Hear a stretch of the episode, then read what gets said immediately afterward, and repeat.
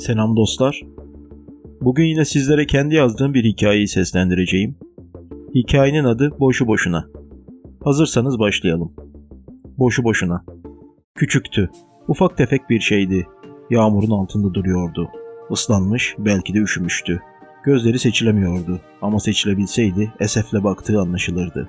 Orada öylece elinde taşıdığı asker bavuluyla bekliyordu. Yolun karşısındaki adam ona doğru seslendi. Hey budala! Yağmurun farkında değil misin? Şuna da bakın. Sıpaya dönmüş aldırdığı yok. Eli valizli adam olduğu yerde sadece kalın boynunu çevirerek sesin geldiği yana baktı. Cevap verme gereği duymadı. Tekrar önüne döndü. Berik adam devam etti. Hey sersem! Ne demeye konuşmuyorsun? Dilini mi yuttun yoksa?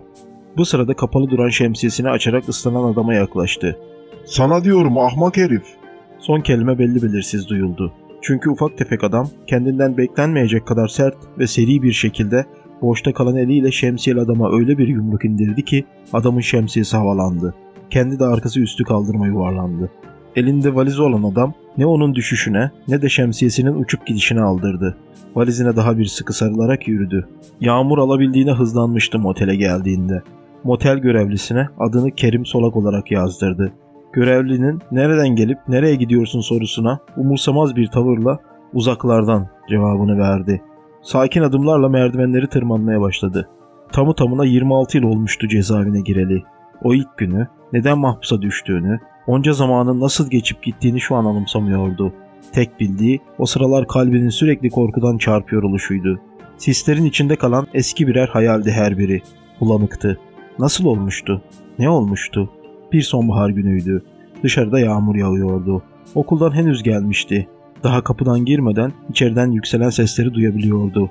Babasının sesiydi bu. Bağırıyordu. Annesi ise yerde, halının üzerinde oturuyor, başı ellerinin arasında düşünüyordu. Henüz ağlamayı bırakmış bir hali vardı. İçini çekiyordu.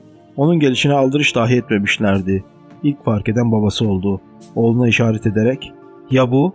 Bunun babası kim? Ah rezil aşifte. Ah seni gidi aşifte. Sana ne diyeceğimi bilemiyorum.'' dedi. Sonra da ceketini alarak evden ayrıldı.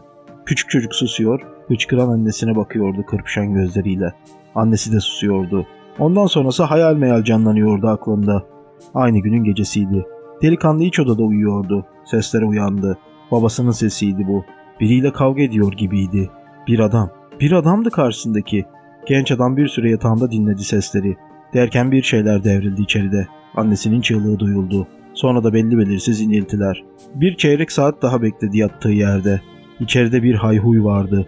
Birileri kısık sesle konuşuyordu. Kapılar açılıyor, kapanıyor, bir şeyler oluyordu. Bir süre sonra sesler kesildi. Delikanlı ayağa kalktı. İçeriği dinledi. Çıt çıkmıyordu. Kapıyı açtı yavaşça. Babası yüzü koyun yerde yatıyordu. Sol ayağı delikanlının açmaya çalıştığı kapının arkasına dayanmıştı. Delikanlı bu yüzden kapıyı açmakta zorlandı.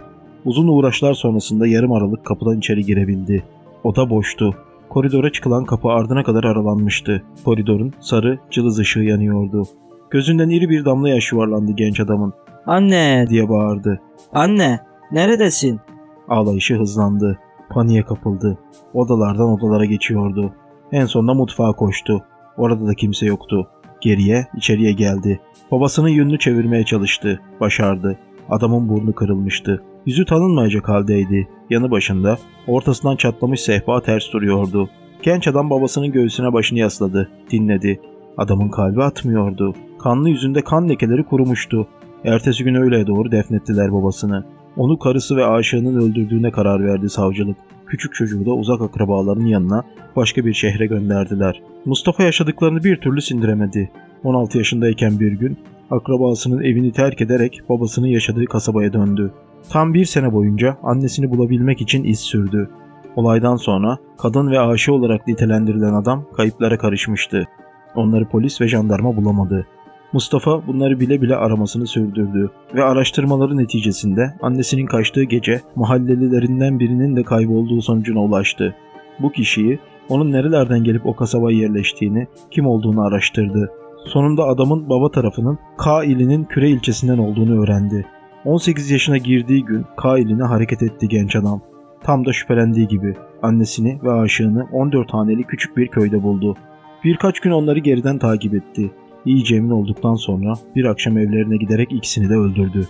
Annesi ve aşığının aksine genç Mustafa kaçmadı. İzini kaybettirmeye çalışmadı. Gitti, jandarmaya teslim oldu.